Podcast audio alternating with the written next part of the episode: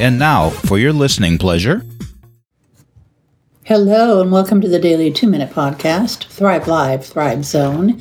This is a life coaching platform podcast. I'm Carol Sanick, author, life coach, and a high value woman. And the purpose of my podcasts is to get value in your life, and why not have high value? It's Soul Talk Friday, and goodness, I love this day of the week. I want to admit that I had a memory sneak up on me recently that, well, it cost me a lot of mood swings. I went from deep grief to anger to accepting what I cannot change, and I did all that in four days.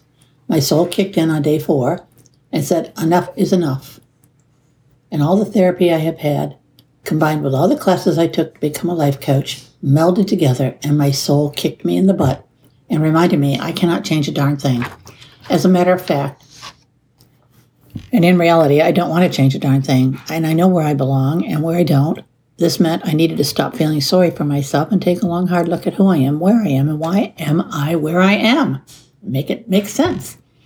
At times, when we allow too much nostalgia to enter into our world, we get lost in the woulda, coulda, shouldas. Oh, yeah, on life, and we wallow in the wishes that are no longer available to us and can no longer be.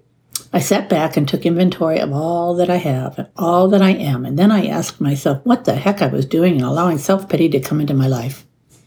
My soul must have taken a vacation because normally I get poked quickly, or maybe there was a lesson there telling me, Carol, you cannot make people do things, they have to want to do things. Yep, that's the lesson. Now, tomorrow is about letting go, and oh boy, do I have some letting go to do.